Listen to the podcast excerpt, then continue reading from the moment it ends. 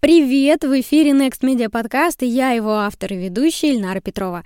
Пока мы с командой ушли на небольшой перерыв между сезонами, предлагаю вам послушать архивные выпуски.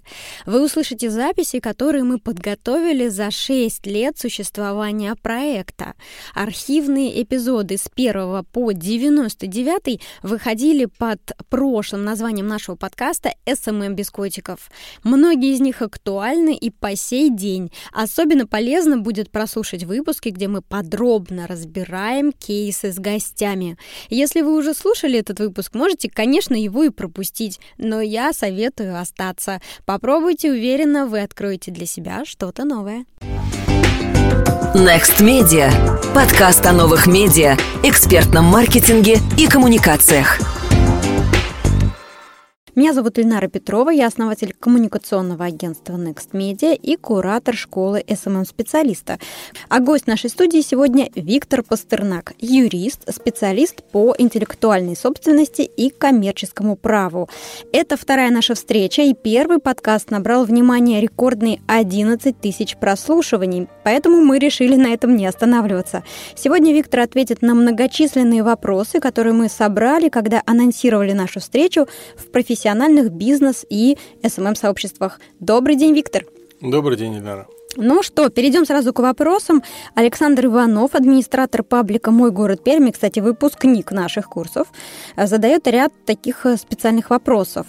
Если в региональное сообщество, своего рода независимые СМИ на площадке ВКонтакте, подписчики сообщества предлагают контент, фото или видео, то кому принадлежит этот контент? Ну, как мы уже говорили, мне кажется, еще в прошлый раз, контент в принципе принадлежит тому, кто его создал. И все иное, то есть попытка передать права, каким-то образом иметь возможность это использовать, все это должно регулироваться конкретным соглашением между автором, правообладателем и пользователем. Поэтому ответ тут очень прост. Для того, чтобы, э, во-первых, контент принадлежит все-таки автору, либо иному правообладателю, которому этот контент перешел на основании какого-то договора, например.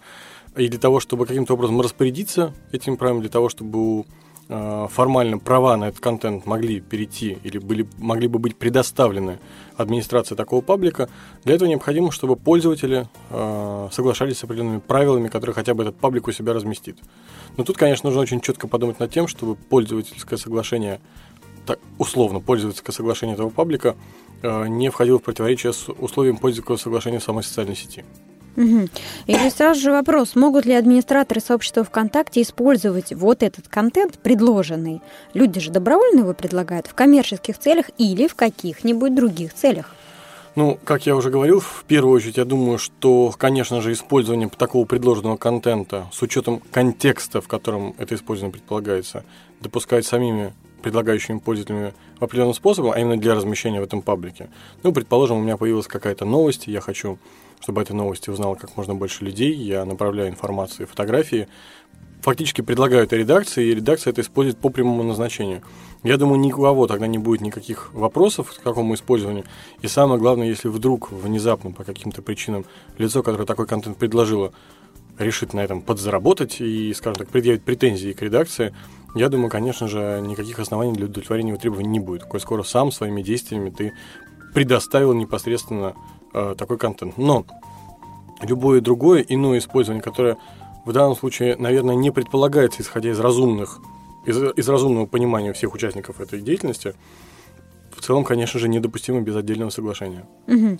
А могут ли администраторы публиковать предложенный подписчиками контент без указания авторства? То есть просто ВКонтакте можно поставить галочку, где останется автор, а можно эту галочку убрать, и тогда имя автора из этой записи пропадет.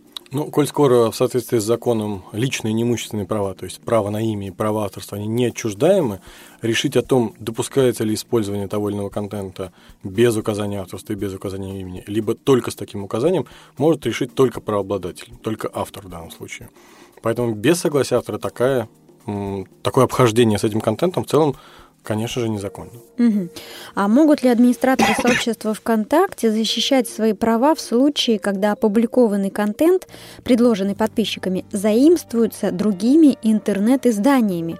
Могут ли другие интернет-издания вообще заимствовать контент из какого-либо сообщества ВКонтакте? На каких условиях и при каких э, вообще договоренностях это возможно? Ну, тут сразу несколько вопросов. Ну, давайте, наверное, по очереди. В принципе, возможно ли защищать права на контент? Да, конечно, это возможно при условии, что у администрации такого ресурса, такого паблика есть права на этот контент, и эти права, как я уже сказал, можно получить только на основании соглашения с пользователем. Это можно сделать в совершенно различных формах. Это может быть договор, который будет подписываться хотя бы в электронной форме, направляться в виде сканов. Это может быть а, некое пользовательское соглашение, к которому пользователь присоединяется, совершая какие-то действия однозначно указывающие на то, что он прочитал эти пользовательские правила и согласился с ними. А, законом больше того предусмотрена возможность лицензиатов, то есть лиц, которые пользуются контентом на основании договора, защищать свои права определенным образом. Но это касается, правда, только лицензиатов, которые получили так называемую исключительную лицензию. То есть э, этот контент предоставлен только им, больше никому не может быть предоставлен. Вот в таком случае, правообла... по сути, правообладатель, являющийся лицензиатом, это, конечно, так не совсем корректная формулировка, но чтобы было понятнее нашим слушателям, в таком случае он сможет предъявлять претензии к другим изданиям. А в целом э, это классический риск, о котором мы уже говорили, по-моему, еще в прошлом подкасте, э, классический риск социальных сетей, когда всем кажется, что если что-то где-то выложено, то значит это можно взять. Если где-то это выложено э, в неком СМИ или в паблике, то значит другой СМИ или паблик может это взять. Нет, это не так. Конечно же, брать без спроса нельзя. А, то есть, получается, об этом нужно договариваться? Об этом нужно договариваться. Самое главное, скорее всего, претензию сможет в данном случае предъявлять не администрация паблика, а сам правообладатель. Ну, тут уже много будет зависеть от отношений, которые сложились между контент, ну, лицом, которое предоставляет контент, и самой администрацией. Ну и вот сразу же такой вопрос, да, могут ли другие региональные сообщества заимствовать оригинальный контент у других региональных сообществ. Ну, то есть вот, вот э, этот уникальный контент, который у нас э, вот тут из паблика думаю, в паблик. Тут, я думаю, наверное, стоит немножко уточнить, потому что, как это показала практика, и как это показал предыдущий подкаст и вопрос, который вы задавали, иногда в отношении слова «контент» у разных категорий пользователей возникает совершенно разное впечатление. Что имеется в виду под контентом? Например, в соответствии с законом, сообщение о фактах, как я говорил, не является охраноспособным объектом интеллектуальной собственности. То есть, если мы сейчас с тобой находимся в студии, и мимо нас проезжает красный автомобиль, кто, из, кто угодно из нас имеет право написать о том или сказать о том, что мимо нас проезжает красный автомобиль, потому что это факт. Другое дело, что если я сейчас, сидя здесь, напишу об этом, образно говоря, в Инстаграм конкретными словами и приложу конкретную фотографию, то заимствовать именно этот текст и именно эту фотографию ты не можешь по одной простой причине. Это стало уже не просто сообщением о факте, а превратилось в охраняемый объект интеллектуальной собственности, потому что приобрело все это объективную форму. Поэтому, говоря о том, можно ли заимствовать контент, наверное, нужно понимать, что если мы говорим о конкретных текстах и фотографиях, нет, нельзя, за исключением случаев, когда администрация того или иного паблика прямо это предусмотрела. Давайте зайдем на сайт любого СМИ, мы увидим правила использования. У всех СМИ это по-разному. У одной интернет-газеты сказано, можно брать контент, но обязательно указывать ссылку на нас. Где-то другом сказано, можно брать не более там, с каких-то процентов текста и указывать ссылку на. Где-то сказано, никакие использования без нашего согласия не допускаются. Если хотите, обратитесь по этому имейлу. В данном случае любой паблик, я думаю, может поступить так же, и мне кажется, разумно с учетом определенной скорости обработки информации в социальных, сетей, в социальных сетях, именно для пабликов в сети, именно для таких подобных новостных порталов, наверное, выкладывать определенные правила использования своего контента, в первую очередь, так как все настроится на гипертексте, гиперссылках цитирования, в первую очередь, конечно же, указывая на необходимость, обязанность пользователя ссылаться на ресурс. И, если подписан автор контента, обязательно указывать его.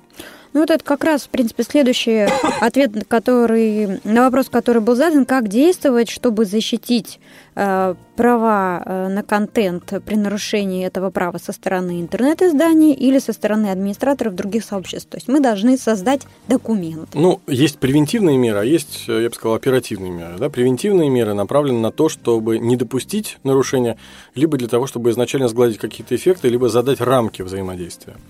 А, но тут, как я уже сказал, все понятно. Да? Мы должны придумать определенные правила использования контента, можем придумать некое пользовательское соглашение для паблика, которое будет обязательно тем или иным образом для всех пользователей этого паблика. Это, я считаю, превентивные меры.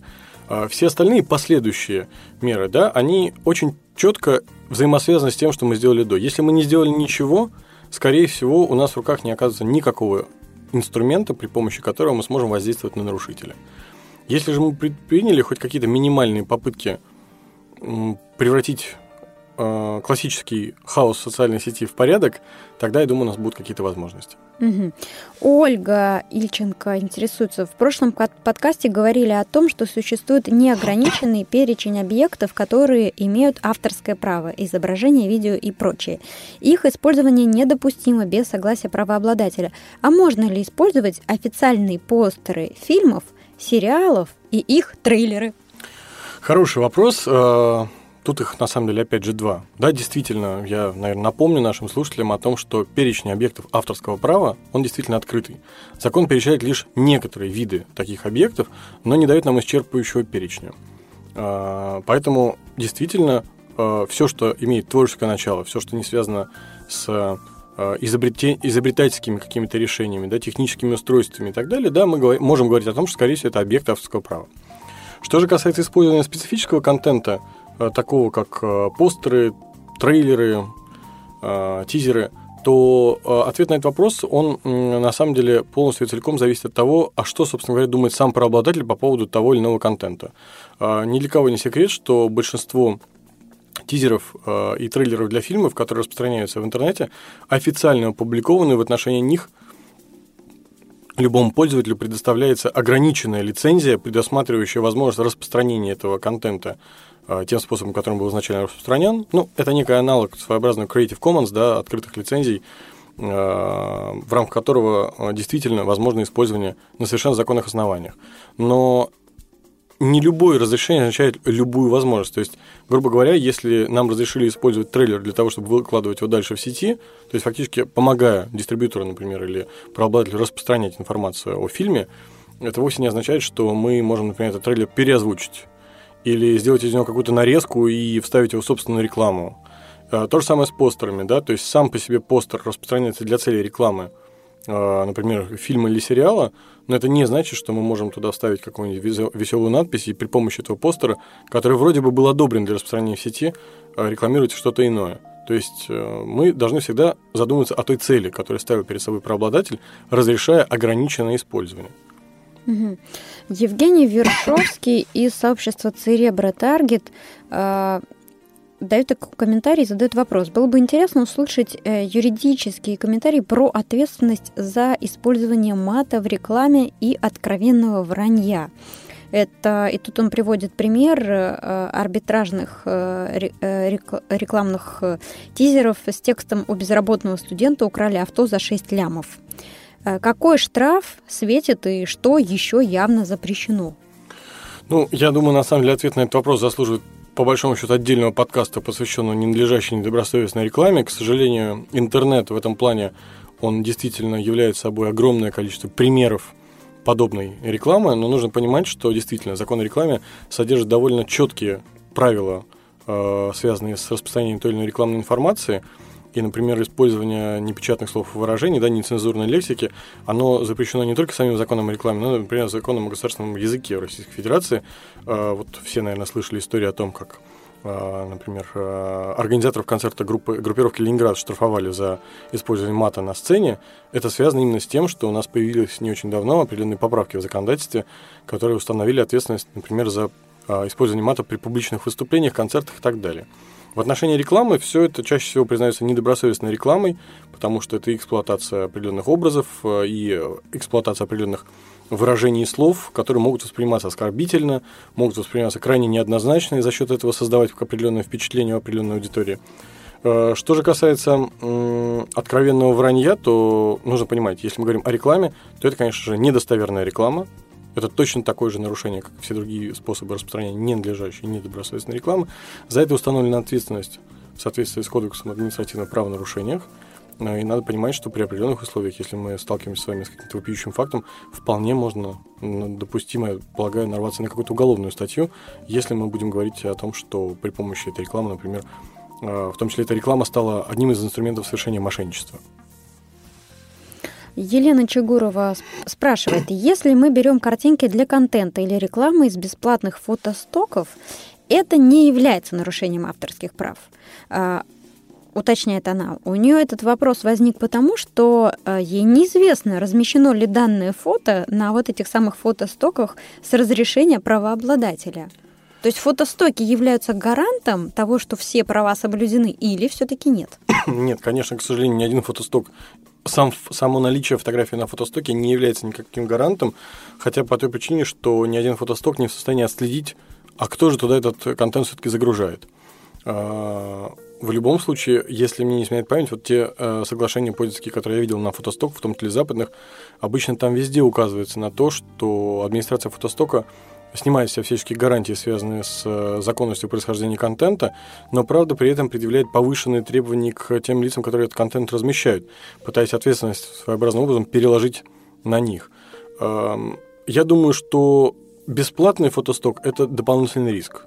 По одной простой причине. При наличии бесплатности э, фотостока, то есть в случае, если администрация фотостока не зарабатывает на использовании самого контента, задача такого фотостока привлечь как можно большее количество аудитории, потому что, очевидно, монетизация осуществляется, например, за счет продажи рекламы на, да, и привлечения дополнительного трафика. А если это так, то такая администрация, допускаю, может быть заинтересована в том, чтобы контента не было как можно больше, и народу к ним ходил как можно больше. В этом плане, навер... наверное, а, платные фотостоки могут оказаться чуть более безопасными, Хотя я не готов всех вмести под одну гребенку. Наверное, среди бесплатных фотостоков есть белые хорошие сервисы.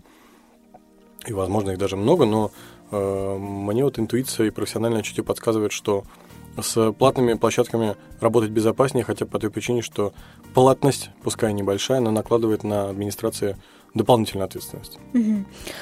Татьяна Кузнецова задает довольно любопытный вопрос. А допустимо ли размещение на своей странице чужого материала, на который по умолчанию у кого-то э, есть авторское право? Или вот, например, друзья используют фотографии, сделанные мной.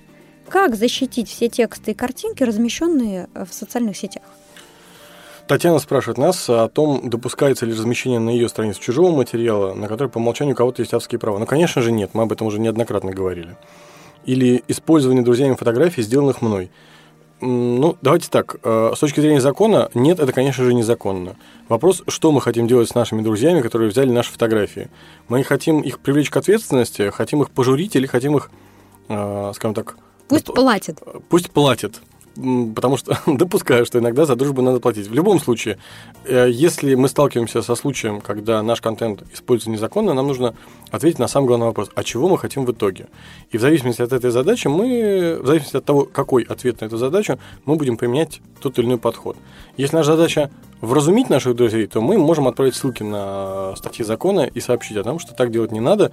И, ребята, как, так как я вам друг, имейте в виду, больше так не делайте, потому что я-то хороший, а вот кто-то может оказаться более злым.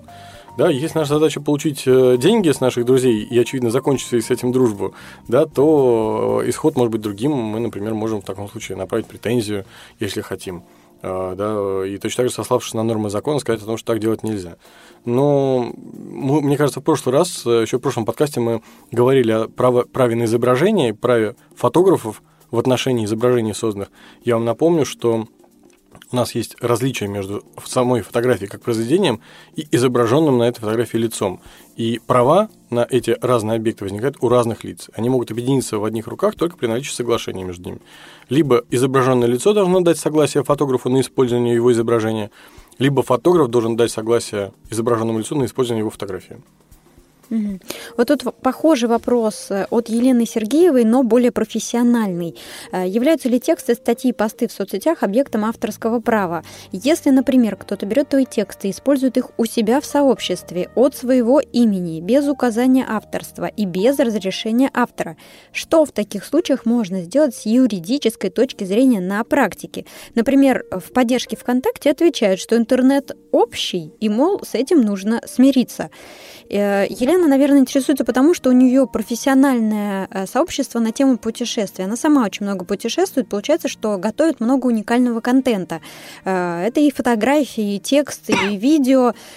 И, естественно, она этот контент использует для продвижения там, собственного личного бренда, да, организации мероприятий на эту тему и так далее и тому подобное. Она эту информацию потом как-то может использовать для своих целей, да, продавать, помогать в продажах. А, и какие-то ее, получается, косвенные конкуренты, да, могут брать просто, копировать угу. и вставлять. Ну, смотрите, во-первых, стоит сразу ответить, да, являются ли тексты как она сказала, да, в социальных сетях объектом авторского права? Да, конечно же, являются. От того, что эти тексты выплеснуты не на бумагу, а на электронный носитель, и все это сразу оказалось в социальной сети, хотя я так понимаю, что, наверное, минимум людей, которые профессионально занимаются развитием в соцсетях, сразу пишут что-то в сеть. Все-таки контент сначала готовится, да, вычитывается, и лишь потом оказывается в сети. В любом случае, этот контент является охраноспособным объектом авторских прав. И с этой точки зрения никто, как я уже сказал, не может его взять без спроса и не должен этого делать. Ну, с чем стоит, наверное, смириться, это с безграмотностью служб поддержки, да, потому что службы поддержки в массе своей э, набирают технических, в массе, насколько мне известно, специалистов, и которые мало того, что хорошо, ну, они хорошо разбираются в самом интернете, но как любые бытовые, скажем так, пользователи, э, не избавлены от тех же самых стереотипов, от которых не избавлены множество пиратов, которые занимаются воровством формальным контента в сети. Поэтому от службы поддержки приходят такие ответы. Да? Мириться с нарушением сети неправильно и не нужно – нужно, как я уже сказал, каждый раз соизмерять э, свои поступки со своими целями и задачами. Если мы понимаем, что у нас образовался конкурент, который использует наш контент, э, с этим, конечно же, нужно бороться. Во-первых, это недобросовестно, а развитие рынка будет э, хорошим только тогда, когда у нас будет добросовестная конкуренция. Во-вторых, э, хоть кто-то должен нарушителей учить, и кто эту роль возьмет на себя, как не авторы и правообладатели. Поэтому, э, если мы понимаем, что у нас с вами речь идет о вопросах бизнеса, мы с вами осуществляем предпринимательскую деятельность, и наши конкуренты осуществляют предпринимательскую деятельность, то нужно помнить, что с прошлого лета э, у нас появились поправки в законодательстве, в арбитражном процессуальном кодексе указано, что большинству любых споров, которые могут иметь место между предпринимателями, теперь должно предшествовать попытка претензионного урегулирования – Поэтому необходимо писать претензию. Ну, если мы понимаем, что мы дальше готовы идти в суд, разумеется, да, то необходимо писать претензию. При этом претензию, к сожалению, придется делать в письменной форме на бумаге, отправлять ценным письмом с описью вложения, потому что у нас должен быть документ, подтверждающий суду факт соблюдения требования закона в этой части. И тут возникнет вопрос, а кому слать? Ведь мы можем ничего не знать о нашем конкуренте. Но я недаром оговорился вначале, что если мы говорим о бизнесе, то, скорее всего, мы можем найти контакты предпринимателя, который нарушает наш контент, э, права на наш контент, прошу прощения, найти его информацию о его регистрации. Если это юридическое лицо, вообще никаких проблем. Если физическое лицо, ну, допускаю, могут быть сложности, но эти задачи решаются адвокатским запросом при необходимости и так далее. Было бы желание. После этого необходимо направить мотивированную претензию со ссылкой на закон. Я напомню, что это не так уж много норм закона регулирует эту сферу. Э, каждому доступно открыть часть 4 Гражданского кодекса, учитывая то, что это одна из самых молодых отраслей законодательство нашу, да, сферу интеллектуальной собственности в обновленном виде. Читается довольно легко, и на самом деле каждый там найдет для себя что-то полезное. А уж людям, которые занимаются контентом в сети, и подавно необходимо эту книжку небольшую прочитать. Библия. А, ну, скажем так, это Библия для нас, юристов, кто этим занимается, да, этими вопросами, а для людей, которые занимаются вопросами развития соцсетей и контента в соцсети, это просто must, must read понятно все. Э, Татьяна Кузнецова задает вот такой вопрос, ну, такой он специфический, да, вот э, она говорит, если я использую чужие изображения и тексты, частично с согласия авторов, частично установить авторов не могу. Планирую использовать этот материал в благотворительных целях, то есть финансовая выручка будет передана э, на, в какой-то благотворительный фонд. И в материале будут ссылки на всех авторов и на источники, откуда получены материалы – при этом э, сама Татьяна не является юридическим лицом. И она спрашивает, общение в соцсетях и разрешение в формате переписки э, через личные сообщения подтверждают согласие на использование материала? Да, подтверждают. Необходимо понимать, что в соответствии с законом договор как таковой, вот в классическом представлении, как бумажка, на которой написано, что стороны о чем договорились, не является единственной формой распоряжения правами. В законе вообще-то говорится в первую очередь о согласии правообладателя на использование того или иного контента. Поэтому для нас самая главная задача в подобном случае – это иметь четкое и однозначное указание на то, что правообладатель дал свое согласие на использование контента. Переписка в соцсетях, конечно же, может играть роль даже договора при определенных условиях, мы об этом говорили в прошлом подкасте, а, но нам нужно четко понимать, что мы можем идентифицировать нашего а, контрагента по переписке, да, то есть мы должны четко понимать, с кем мы переписываемся и что этот контент действительно ему принадлежит. Соответственно, если мы с вами переписываемся с э, лицом, у которого лицом, я имею в виду физическим лицом, у которого в социальной сети аккаунт э, с какой-нибудь э, левой фотографией непонятной, да, там мем какой-нибудь изображен, вместо имени Э, вместо имени там, э, не знаю, какой-нибудь псевдоним довольно странный и так далее, э, тогда я бы постерегся бы получать согласие от такого странного правообладателя, потому что мы никогда с вами не сможем в случае чего подтвердить, что он-то он. Понятное дело, что фейковый аккаунт может быть любой, но я прекрасно понимаю, что большинство людей э, в сети, которые готовы давать право на фотографии, особенно бесплатно, особенно для благотворительных целей, вряд ли скрываются под чужими масками. Э, на мой взгляд, вопрос о том, Тут очень, очень важно, ведь прозвучало как в вопросе сказано, что цели благотворительные. Угу. Тут нужно четко избав... точно избавиться от, наверное, стереотипа внутреннего. К сожалению или к счастью, закон прямо указывает на то, что цели использования контента вообще не имеют значения. Неважно, в целях ли извлечения прибыли, в благотворительных целях, в культурных целях. Есть лишь строго определенный перечень случаев так называемого свободного использования, то есть использования, когда не требуется ни согласия автора, ни указания иногда даже имени автора. Но все это специальные нормы, которые к данному случаю не имеют отношения. Поэтому а, угу. тот факт, что это благотворительные цели, на самом деле не имеет никакого значения. Главное, что нам дали согласие конкретные правообладатели. А вот момент о том, что частично установить авторов э, Татьяна не смогла. Ну, это означает, видимо, что все-таки контент взят откуда-то, э, да, я не знаю, какие разумные или неразумные усилия предприняты в поисках целей, в целях поиска этих самых правообладателей, мне кажется, опять же, мы об этом говорили в прошлом подкасте еще. Если не уверены, лучше не брать. Э, интернет, слава богу, представляет огромную массу возможностей в этом плане э, по поиску информации. И, опять же, абсолютно уверен в том, что, э, ну, во-первых, если фотография, например, если мы говорим про фотографию, настолько прекрасна, что она должна быть использована, то, скорее всего, при, при, приложив определенные усилия, можно найти автора этой фотографии – а если эта фотография просто, что называется, на тему, и мы не можем установить автора, то, опять же, проще обратиться к фотостокам и найти что-то на эту тему, заплатив за это доллар, два или три. Но на благотворительной цели это не должно быть жалко. Вопрос от моей коллеги Екатерины Кондратьевой. А, она спрашивает, если в социальной сети находятся книги в бесплатном открытом доступе, мы говорим о файлах да, э, с вот этими книгами, должен ли отвечать администратор паблика за их использование? Ну вот, например, в паблике э, может выходить подборка книг на какую-то тему с приложением этих файлов. Или это задача социальной сети удалить весь материал, если к нему обратился правообладатель, а администратор наказывается лишь в том случае, если сам закачал в соцсеть серую копию. Ну, надо понимать, что в социальной сети э, в бесплатном открытом доступе вряд ли могут находиться книги современных авторов по той причине, что издательский бизнес как раз очень сильно страдает от э, онлайна. Ну, он консервативен довольно. Далеко не все издательства перешли в, в, в, в онлайн, далеко не все подготовили свои издания к э, использованию на гаджетах. Э, поэтому, в принципе, я бы всегда бы на месте любого пользователя – настороженно бы относился, к, настороженно относился бы к такому контенту. По поводу того, кто за что отвечает, э, тут все просто. Каждый отвечает за то правонарушение, которое совершает. Коль скоро мы особенно говорим о... Э, тут, конечно, есть разница в ответственности, связанная с тем, что предприниматели отвечают без вины. Это означает, что вина предпринимателя вообще не имеет никакого значения. Взялся за гуш, не говори, что не дюж. Да? Вот предпринимательское бремя таково в России, что э, предприниматель отвечает без вины. Поэтому, если мы понимаем, что мы с вами осуществляем предпринимательскую деятельность с использованием соцсетей, и каким-то образом у нас на нашем паблике в группе или где-то оказалась ссылка на, э, как тут написано мягко, серый контент, да, то есть, по сути, нелицензионная, контрафактная продукция, то предприниматель ответит ровно за то использование, которое он осуществил, а именно за э, доведение до всеобщего сведения, то есть размещение в сети таким образом, при котором любое лицо из любого места в любое время по собственному желанию имеет доступ к такому контенту.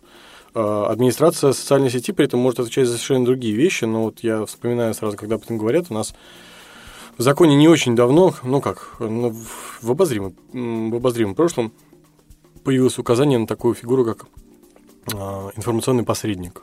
И вот большинство социальных сетей пытаются подвести себя под статус информационного посредника, то есть лица, которое на самом деле само контент ни, никаким образом не использует, а лишь дает инструмент. Ну, с позиции «я площадка». Ну, да-да-да-да. Я площадка, я ни за что не отвечаю. Но вот э, в деле, которое касалось э, небезызвестной социальной сети ВКонтакте, когда одна из звукозаписывающих студий предъявляла претензии э, к социальной сети, там как раз речь шла о том, что социальная сеть предприняла немалые усилия для каталогизации, систематизации контента. То есть не просто благодушно приняла все, что в нее загрузили, да, определенным образом тоже это поиспользовала, именно облегчив доступ к этому контенту для всех будущих пользователей. Поэтому в данном случае, ну, я не готов отвечать за конкретно как бы абстрактный пример, наверное, ну, нужно, чтобы он был более конкретный. Но ответ простой. Каждый будет отвечать за то нарушение, которое совершил, и в законе достаточно разных способов использования, чтобы считать, что и социальная сеть, или там, или тот или администрация сайта, и паблик, возможно, совершили разные правонарушения, а возможно, одно и то же. Угу. Сергей Ярков интересуется, вот он продает вещи с изображениями на, на заказ, и интересуется, могут ли возникнуть претензии ко мне, если клиенты заказывают товары с фото, которые они скачали из интернета, например, футболку с изображением какого-нибудь известного человека. Мне почему-то кажется, что буквально почти на такой же вопрос мы уже отвечали, я, наверное, предложу обратиться к старой записи, которая была у нас сделана уже. Но кратко напомню, что, э, на мой взгляд, э, если особенно мы говорим о предпринимательской деятельности, при которой лицо осуществляет печать э, на футболках, там каких-то изображений, самое простое, что можно сделать, это предложить клиентам гарантировать чистоту передаваемого контента и переносить, по меньшей мере, предусматривать ответственность за недостоверность таких заверений, связанных с тем, что фотография, изображение используются без получения согласия. Понятное дело, что если, наверное, нам заказывают какую-то одну футболку, очевидно, что делается для самостоятельного использования, но если к нам придут за печатью, не знаю, образно говоря, там 5-10, 5-10 и далее и более футболок, тогда мы можем понимать, что использование явно предполагается не в частных, не в личных целях, э, и тогда ставки повышаются. Поэтому понять, наверное, какой контент используется, мы не можем, мы можем оперировать только тем, что мы увидим в договоре, другого способа нет. И для лица, которое занимается таким бизнесом, это единственный способ избежать, ну не то, что избежать ответственности, а минимизировать ее. Потому что большинство клиентов, которые увидят это и не будут согласны с этим, они откажутся. Ну, тут как бы опять же вопрос, э, как некоторые говорят, экологичности собственного бизнеса. Готов ли ты зарабатывать деньги любым путем, или ты готов отказываться от клиентов, которые не желают соблюдать закон? Угу. Оксана Беридзе спрашивает, кстати, вот мне показался любопытный вопрос. А, в одной группе они создавали опросы, и вопрос в вопросе звучал так. Какие сети вам нравятся больше? Сети общепита с перечислением названий сетей. Одна из сетей сказала, что мы не можем их использовать, в частности, их названия. Правы ли были они в этой ситуации? Для того, чтобы ответить на этот вопрос, э, в первую очередь необходимо понять, э, каким образом зарегистрировано наименование такой сети общественного питания – потому что товарные знаки регистрируются по определенным классам товаров, работы, услуг, э, и среди этих классов и рубрик есть, например, проведение опросов. Предположим, если у нас есть социальная сеть, ой, прошу, не социальная сеть, сеть общественного питания э, фастфуд Эльнарос, например, да, кстати, хорошо звучит такая, это могла быть мексиканская кухня. В этом что-то есть. Да-да-да. Э, предположим, товарный знак Эльнарос зарегистрирован не только как э, заведение общественного питания, там, в 43-м классе международной классификации товаров и услуг, ну и в 35-м, где как раз опросы, маркетинговая информация и так далее. Тогда допускаю, что правообладатель такого товарного знака мог бы говорить о том, что использование этого товарного знака осуществляется в целях некой идентификации деятельности по проведению опросов.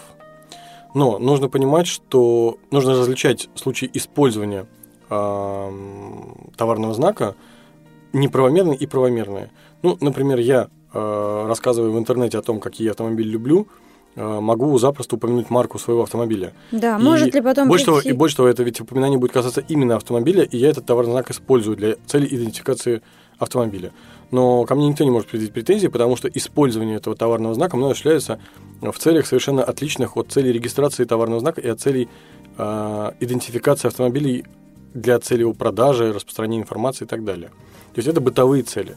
А, в противном случае у нас, в принципе, не могли быть произведены никакие опросы, потому что каждая сеть общественного питания зарегистрировалась бы ну, зарегистрировал бы свой товарный знак по классу, связанному с проведением опросов общественного мнения, и на этом основании пыталась бы и блокировать. Поэтому я думаю, что, скорее всего, это э, такой был... Э, я бы сказал, это было такое э, психологическое больше воздействие, и если пользователь э, сети, который этот опрос сделал, убрал эту информацию или исключил их из перечня э, тех э, сетей общественного питания, которые были заявлены в вопросе, то, наверное, сетка может считать свою цель достигнутой, но вопрос, почему это произошло? Это произошло не по той причине, что у нас э, лицо, которое производило вопрос, нарушало закон. Угу. И вот еще вопрос касается вот такого dark web, да, если человек пишет в закрытой группе или э, на своей закрытой странице о другом человеке или бренде, что с этим можно сделать? Это вообще как, э, в какой-то степени модерируемая ситуация или нет? Ну, нужно понимать, э, что именно там пишут. Потому ну, что, видимо, речь идет ну, о каком-то негативном да? Да, контексте. А, тут нужно понимать, что ряд э, требований закона связывается не с тем, насколько информация открыта или закрыта, а с тем, что она распространяется среди неких третьих лиц. В этом плане можно, например, считать любую социальную сеть, там, Facebook, ВКонтакте, Одноклассники, дарквебом, потому что для того, чтобы туда зайти, нужен пароль. Да, но там, грубо говоря, по 100 миллионов человек сидит. С этой точки зрения, конечно, ресурс явно предназначен для каждого. И открытость заключается в том, что каждый имеет возможность зарегистрироваться там и этот контент к этому, доступ к этому контенту иметь. Поэтому, нет, ситуация в целом модерируемая. Заключается она только в первую очередь в доказывании того факта, что где-то в каком-то закрытом разделе распространяется какая-то негативная информация. Если мы это можем сделать, Дальше это дело техники. И опять же ну, желание. Мы должны доказать, что это клевета или... Ну, вопрос распространения несоответствующих действительности, э, вопрос распространения сведений, которые не соответствуют действительности, вопрос распространения сведений, которые порочат э, деловую репутацию, честь, достоинство лица, оскорбляют его, это вопрос, который будет решаться в суде. А для того, чтобы оказаться в суде, нам нужно сначала иметь фактуру для того, чтобы понимать, к кому мы обращаемся в суд, либо мы обращаемся в суд по факту, говоря о том, что мы просто просим признать информацию не соответствующей действительности, но нам придется доказать, что она где-то распространена. То есть хоть что-то, но нам придется сделать. А если мы к этому доступа никакого не имеем, это уже другая история. Но, возможно, нам могут помочь свидетельские показания или еще что-то. Угу. Это вопрос больше процессуальный, я бы сказал. Угу. Вопросы, которые мы получили э, от участников группы «Веб-сарафан» на Фейсбуке. А, Елена Коварская, кстати, гость одного из подкастов «Сама без котиков», интересуется. А, у меня вопрос по использованию картинок в презентациях на публичных выступлениях. Что можно и что нельзя с точки зрения авторских прав и как правильно действовать? То есть, э, видимо, речь идет о, может быть, скриншотах переписки, там, не знаю, с клиентом. Я думаю, речь идет о том, что мы делаем презентацию для большой толпы и берем картинки из интернета в целях использования в качестве иллюстративного материала. Угу. Ну, скажем так, тут есть консервативная э, и такая либеральная точка зрения на ситуацию. Ну, как мы в прошлый раз выясняли, я в этом плане больше консерватор. С консервативной точки зрения ответ прост, как обычно, не знаем автора, не договорились с ним, не можем брать. А, некий либеральный взгляд на ситуацию говорит о том, что в целом у нас есть исключение из правила, которое предусматривает необходимость использования, получения согласия на использование того или иного контента, а, например, в образовательных целях. Да, вот с консервативной точки зрения, для того, чтобы мы говорили о наличии образовательной цели, лицо, которое эту деятельность осуществляет, должно иметь лицензию образовательную, да, или осуществлять непосредственно образовательную деятельность. А вот можно ли, например, образовательную деятельность считать то, что я сейчас рассказываю? А могу ли я с этой точки зрения сейчас начать э, читать отрывки из известных охраняемых произведений, рассказывая о каких-то моментах, да? Поэтому э, в целом, э, давайте так, эта практика повсеместно распространенная, и, наверное, в большинстве случаев проблем это не может вызывать никаких. Но, опять же, это будет зависеть от того, следят ли за этим правообладатели, не следят ли. А, проявляют ли они активность в борьбе с подобным использованием, или им проще там, бороться, грубо говоря, с продавцами брелочков и открыток с контрафактной продукцией. А, это вопрос, э, на самом деле, философский в большей степени. Но если отвечать на вопрос так, то законом ограничена возможность использования без согласия правообладателей. По общему правилу это не допускается, а все, что допускается, это норма исключения. 1274 граждан, статья Гражданского кодекса, она отвечает на этот вопрос. А вот э, скриншоты из соцсетей, скриншоты переписки, как личные, так и просто ну, как, на твоей личной странице пользователь оставил комментарий к твоей записи. Ты захотел сделать скриншот и в, в своей презентации его использовать. Это корректно? Я думаю, думаю, что в отношении переписки, которая, в принципе, изначально открыта, то есть э, комментарии к открытым фотографиям и комментарии открытые, там нет настроек приватности, которые бы препятствовали ознакомлению моему или чему бы то еще с такой информацией, я думаю, это допустимо. Во всех остальных случаях это нарушение тайны переписки. И нужно понимать, что в переписке двух сторон участвуют по меньшей мере две стороны. От того, что одна сторона согласна на раскрытие информации, это вовсе не говорит о том, что другая сторона с этим согласна. Угу. Ну, опять же, да, кстати, в определенных случаях закон допускает такое использование, но это прямо говоренный случай, и мы вообще ну, предполагаем, что это делается прямо в судебном порядке, когда мы говорим, а давайте-ка посмотрим переписку оттуда-то, оттуда-то. И суд это может учесть, но это делается хоть и... В... Опять же, если мы понимаем, что при этом могут быть нарушены права другого, другой стороны, то тогда процесс может быть переведен в режим закрытого заседания. Шухрат Юсупов интересуется. Э, на сайте, на сайтах разных часто делают обзоры интересных аккаунтов, например, в Инстаграме. Указывают ссылку на этот профиль, там тоже скриншоты. Э, адми, например, и разные другие крупные интернет-ресурсы этим пользуются, они в этом случае нарушают авторские права? Они вообще как-то интересуются на эту тему? Или не так го... как это распространенная практика, в этом нет ничего такого? Не готов отвечать за всех, но если мы говорим про крупные новостные агрегаторы э, и э, порталы, которые зарегистрированы в качестве средств массовой информации, по большому счету это может рассматриваться в качестве своеобразных обзоров, печати или что-то еще. К сожалению, вот так скажу, не знаком детально на самом деле с деятельностью подобной, э, но понимаю, что в этой сфере могут быть как абсолютно законные случаи, так и абсолютно незаконные. Э, больше того, чаще всего это связывается с тем контентом и той подачей, которую мы видим. Очевидно, что лица, которые попали в список самых прекрасных инстаграм-аккаунтов, будут всегда этому рады, а лица, которые попали в список самых отвратительных инстаграм-аккаунтов, будут этому не рады. Но мы же с вами четко должны понимать, что нельзя законность либо незаконность использования контента ставить в зависимости от оценки этого контента. Поэтому, скорее всего, ответ э, в целом очевиден. Э, либо это прямо предусмотрено законом, и мы понимаем, что, например, портал является информационным, он зарегистрирован в качестве информационного там, средства, массовой информа... средства массовой информации с определенными целями, да, и у них по уставу, например, прямо это предусмотрено. Э, либо это негласный некий такой общественный договор. Угу.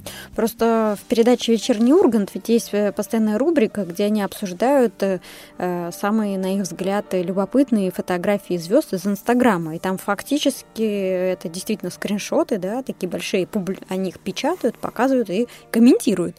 Смешно. Я доп- допущу, я не готов отвечать в данном случае так ну, абсолютно четко, но допущу, что, скорее всего, Первый канал Э, вряд ли идет на такой риск э, и делает это абсолютно без...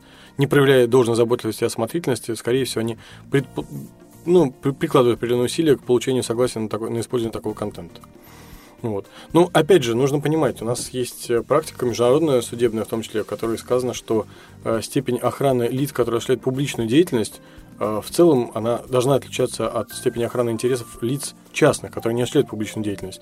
С этой точки зрения, ну, стандарт защиты он в данном случае немножко зависит от статуса, который лицо занимает. То есть, если мы говорим про политика, он должен быть готов к тому, что его будут обсуждать, и что вся его деятельность в целом публичная, она на то и публичная, чтобы быть доступной всем.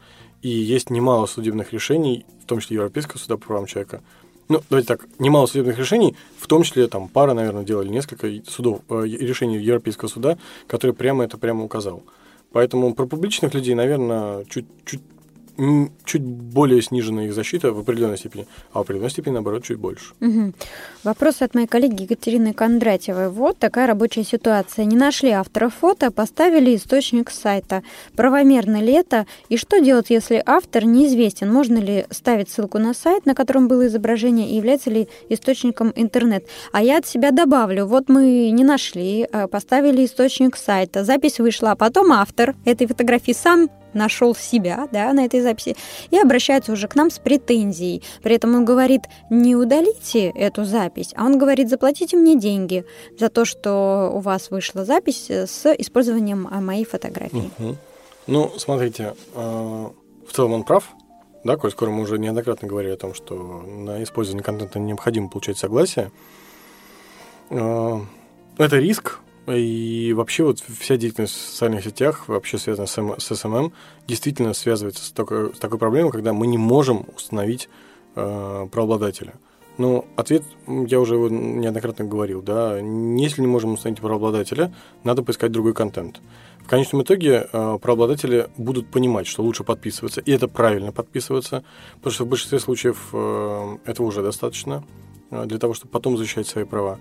Э, но почему еще, опять же, контент часто не подписан? Да потому что мы пытаемся его получить из тех источников, на которых официальный правообладатель не размещал. Это всегда какая-то перепост, переразмещение, еще где-то. Достаточно набрать какую-нибудь, не знаю, мы можем набрать какой-нибудь популярный там мем или что-нибудь в интернете, даже не мем, не, хотя мемы тоже кто-то создает, и мы об этом уже тоже говорили. Э, я в том виде, в котором он запечатлен и входит по сети. Э, ну, предположим, не знаю, наберем фотографию, там, не знаю, веселый офисный планктон наберем. И мы абсолютно уверен, увидим большое количество одинаковых фотографий, которые, возможно, даже подписаны такой фразой. Э, но ведь кто-то же придумал подписать конкретную фотографию такой фразой. У этого произведения есть свой автор – Э, но когда это широко распространено в интернете, нам очень тяжело этого автора найти. На самом деле все просто. Речь за уникаль... Э, будущее за уникальным контентом. Да, об этом мы уже да, говорили. Вот так называемая эпоха перепостмодернизма, она уже постепенно проходит. Нужно создавать уникальный контент. Хорошая фраза, нужно взять ее на вооружение, кстати. А вот еще такой вопрос из практики. Проводим конкурс. В положении о конкурсе указываем, что права на все материалы, которые пользователи генерируют для участия в конкурсе, могут использоваться затем в рекламных целях. Так вот, можно ли использовать потом э, тексты и картинки этих людей с указанием э, фамилии и имени этих людей? Идея очень хорошая, это очень правильно указывать в условиях конкурса о возможностях дальнейшего использования полученного в рамках конкурса контента. Но от греха подальше, с точки зрения соблюдения буквы закона, я бы предложил бы лицам, которые направляют свои работы на конкурс, э, подписывать и сканировать определенный документ. Можно прямо текст этих документов вставить в условия конкурса и предлагать всем участвующим подписывать этот документ. Не подписываешь, не участвуешь. То есть тут все просто, тут никакого принуждения на самом деле нет. Это не навязывание услуг. Если лицо хочет принять участие в конкурсе, оно должно добровольно соглашаться с определенными условиями, Поэтому я полагаю, что э, сам подход правильный, но я бы укрепил бы именно письменным документом. Потому что у меня есть сомнения в том, что допустимо использовать этот текст с указанием ФИУ даже при наличии таких условий в конкурсных правилах. Угу. Вопросы от сообщества Церебро Таргет. Наталья Броницкая интересуется. Про использование в рекламе логотипов компаний, фото лидеров мнений и так далее все уже понятно. Но часто таргетологи хитрят, используют на тизерах цвета бренда или элементы из оформления сообщества. То есть по факту цвет не принадлежит мне. Да и стоковую картинку можно скачать, может скачать кто угодно, но такая реклама создает ощущение принадлежности к этому бренду э, и э, при этом может расходиться вообще с интересами вот этой компании. Можно ли как-то это пресечь? И вопрос инверсия. Если я буду пользоваться таким методом, кто-то сможет предъявить мне претензии? Э, я на самом деле отвечу на этот вопрос сразу с двух сторон, да, и на первоначальный вопрос, и на вопрос инверсию. Необходимо понимать, что наиболее продвинутые бренды, наиболее продвинутые правообладатели, они в целом давным-давно уже озаботились проблемой защиты так называемого trade dress. То есть вот это вот образно, да, перевод на калька совсем, да, торговая одежда, торговое платье, это вот антураж, который создает вокруг себя бренд использованием определенных цветографических схем, использованием определенных э, визуальных образов, да, вот все это уже давно-давно пытаются защищать и охранять, и компании, которые, например, на рынке FMCG работают, да, мы говорим про товары народного потребления, они на самом деле уже многие на этом собаку съели. А, мне понятно, о чем говорит э, барышня, которая задает нам вопрос. Действительно, мы часто видим, как э, в социальных сетях, в рекламе используются как нам кажется, узнаваемые какие-то образы, да, но мы не можем сказать, что это. Мы, нам лишь кажется, что, о, а это похоже на Билайн. Вот смотрите, черно-желтые полоски. И это при этом может касаться каких-то услуг связи, либо чего-то связанного со связью, да. Или мы видим, не знаю, там, зеленый цвет, и нам кажется, и там написано про финансовые услуги. И на подсознательном уровне мы все понимаем, что это Сбербанк, да, но это на самом деле не Сбербанк. А, ответ на вопрос прост. А, при определенном степени осознанности защ... необходимости защищать свои интересы, многие компании сейчас начинают защищать в качестве товарных знаков свои цветографические схемы, элементы оформления фирменного стиля и так далее. А, есть цветные товарные знаки, если уж на то пошло. Вот, например, розовый цвет определенного понтона зарегистрирован, э, как мы знаем, компанией, которая выпускает ваниш. Да, вот это, но, правда, он зарегистрирован по очень узкому э, сегменту товаров, это там бытовая химия, чистящие средства и так далее.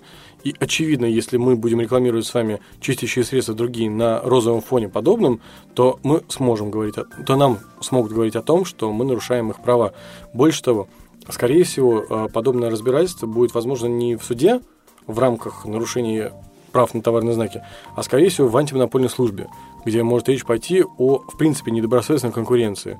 В этом плане антимонопольная служба, она чуть более открыто, я бы сказал, чем суды с точки зрения восприятия информации, потому что с точки зрения Международной конвенции по охране промышленной собственности э, недобросовестной конкуренцией признается любая конкуренция, которая противоречит честным торговым обычаям. Но мы с вами в состоянии, наверное, как э, грамотные, эрудированные, образованные люди понимать, что честно, а что нечестно.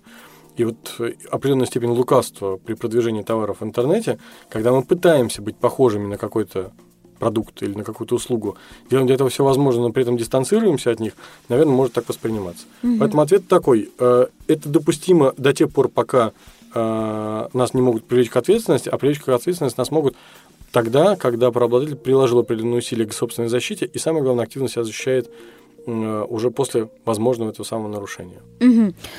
Юлия Кремлева задает вопрос. Мы рекламируем медицинский центр. Э, предоставляем лицензию ВКонтакте, э, э, поддержка смотрит сайт, другие нюансы, прикрепляет дисклеймер, после этого идет модерация. А в самом сообществе, где нам нужно указывать дисклеймер, только на постах про услуги или везде? Дело в том, что э, если мне изменяет память, я, наверное, постараюсь уточнить, мы, может быть, где-то в вопросах последующих э, в письменной форме ответим. Мне кажется, что практика антимонопольной службы состоит в том, что э, антимонопольная служба, например, которая надзирает за э, соблюдением требований закона о рекламе, э, не считает официальные страницы официальные сайты рекламой. С этой точки зрения, если мы говорим о том, что это сайт, медицин... группа медицинского центра, то на эту группу не распространяются требования закона о рекламе. Но я бы это уточнил бы, да, то есть не хочу, чтобы наши слушатели воспринимали это как стопроцентно проверенную информацию, это нужно уточнить. Угу. А, но в целом, если мы действуем добросовестно и хотим, чтобы наши пользователи, наша реклама, э, наши посетители, они в целом понимали, что это действительно медицинские услуги э, и могут быть определенные противопоказания, то я думаю, что этот дисклеймер должен быть размещен там и так, где и как его будет видно. Где, где и как его будет видно.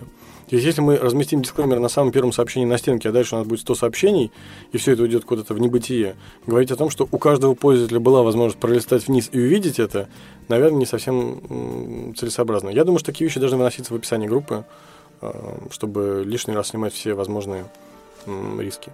К тому же тут нужно понимать, что помимо э, потенциального негатива с точки зрения со стороны там, социальной сети, либо со, со стороны госорганов, у нас еще бывают очень неуравновешенные пользователи. А в сфере, э, в сфере потребителей, да, желающих на самом деле порезвиться за счет рекламодателей за счет э, лица, который оказывает ту или иную услугу или продает тот или иной товар, вообще большое количество. Ну, тем более, что в определенной степени потребителям благоволит закон о защите прав потребителей. А зачем махать красной тряпкой перед быком? Да? На, на мой взгляд, иногда гораздо правильнее проявить большую заботливость и осмотрительность, разместить информацию, которая в целом от вас требуется по условиям оборота и по требованиям закона, и по меньшей мере избежать э, вот таких вот совершенно лишних рисков. Знаете, как говорится, защита от дурака. Вот, вот иногда она нужна. Угу. Алексей Ротанов э, задает ну, такой довольно пространный вопрос. Если автор контента на своем сайте разместил кнопку «Поделиться в соцсетях», Получается некий парадокс. С одной стороны, политика сайта и закон запрещают копирование контента, а с другой стороны, сам автор сайта повесил кнопки расшаривания контента в соцсетях. И это понятно, трафик лишним не бывает. Но как быть с авторством и законом в этом случае? Я могу ведь поделиться ссылкой на статью в своей группе, но одна голая ссылка подписчикам не интересна. Эту ссылку надо обработать, упаковать по правилам соцсетей, добавить текста, картинок, но тут я уже, получается, нарушаю закон. Как быть в таком случае? Случае? А, ну, давайте так. Я думаю, что в, самом, э, в самой возможности использовать кнопку «Расширить э, доступ к определенному контенту» и к использованию этой кнопки не должно быть претензий, особенно если сам автор действительно в своем э, посте или там, в размещенной информации эту кнопку предложил использовать. Мы должны, очевидно, исходить из того, что он действовал разумно и таким образом предложил действительно использовать этот контент определенным образом. Но вот э, упаковка этой ссылки по всем правилам соцсетей, как э, задано в вопросе, вот тут уже может на самом деле э, находиться такой корень зла своеобразный, потому что в соответствии с законом не допускается без согласия автора или нового правообладателя снабжение э, созданного произведения любыми аннотациями, предисловиями, послесловиями, комментариями, иллюстрациями и так далее. В этом плане, если единственное, что мне доступно в рамках э, ссылки, это только ссылка на контент и э, текст немножко, то, к сожалению, это все, что мне дается со стороны, дается с точки зрения автора сервиса, которым я пользуюсь, и с точки зрения, безусловно, закона. Другое дело, что я очень сомневаюсь в том, что автор, э, контент которого был э, расшарен, причем расшарен с его согласия, э, будет э, сопротивляться тому, что этот контент расшаривался с добавлением к этому контенту каких-то иллюстративных материалов, либо чего-то еще. Опять же, скорее всего, вся активность со стороны такого автора первоначального, она возникнет тогда, когда этот контент будет сопровожден чем-то нелицеприятным, либо тем, что явно нарушает замыслы автора э, в отношении собственного контента. Ну, не знаю, предположим, он пишет про э, не знаю, про физику вот реальную, да, вот это ученый-ученый, да, а у нас на картинках э, образы святых – да, и вот он может, не знаю, вот он может сочесть, что это абсолютное нарушение его творческого замысла, потому что он никак не мог об этом писать. Ну вот в таких вот случаях, наверное, это может иметь место. Угу. Вопрос от Сергея Лепкала из сообщества СММщики. При вставке изображения через URL в подписи фото автоматически появляется ссылка на оригинал. Можно ли считать это упоминанием источника? Ну, если мы понимаем, что этот источник... Э, давайте так, если из самой ссылки э, URL, да, у нас э, виден, видно происхождение источника, то, наверное, это допустимо. Но я бы счел бы допустимым только такое указание источника, при котором мне, как пользователю, такому, знаете, сферический пользователь в абсолютном вакууме, не нужно прикладывать каких-то неожиданных от меня, наверное, э, усилий для того, чтобы увидеть источник. То есть, если для того, чтобы увидеть источник, мне нужно куда-то кликнуть, куда-то специально зайти, посмотреть, то, наверное, это нельзя считать правильным указанием. Хотя при определенных условиях, наверное, знаете, это вопрос больше, наверное, к техническим специалистам.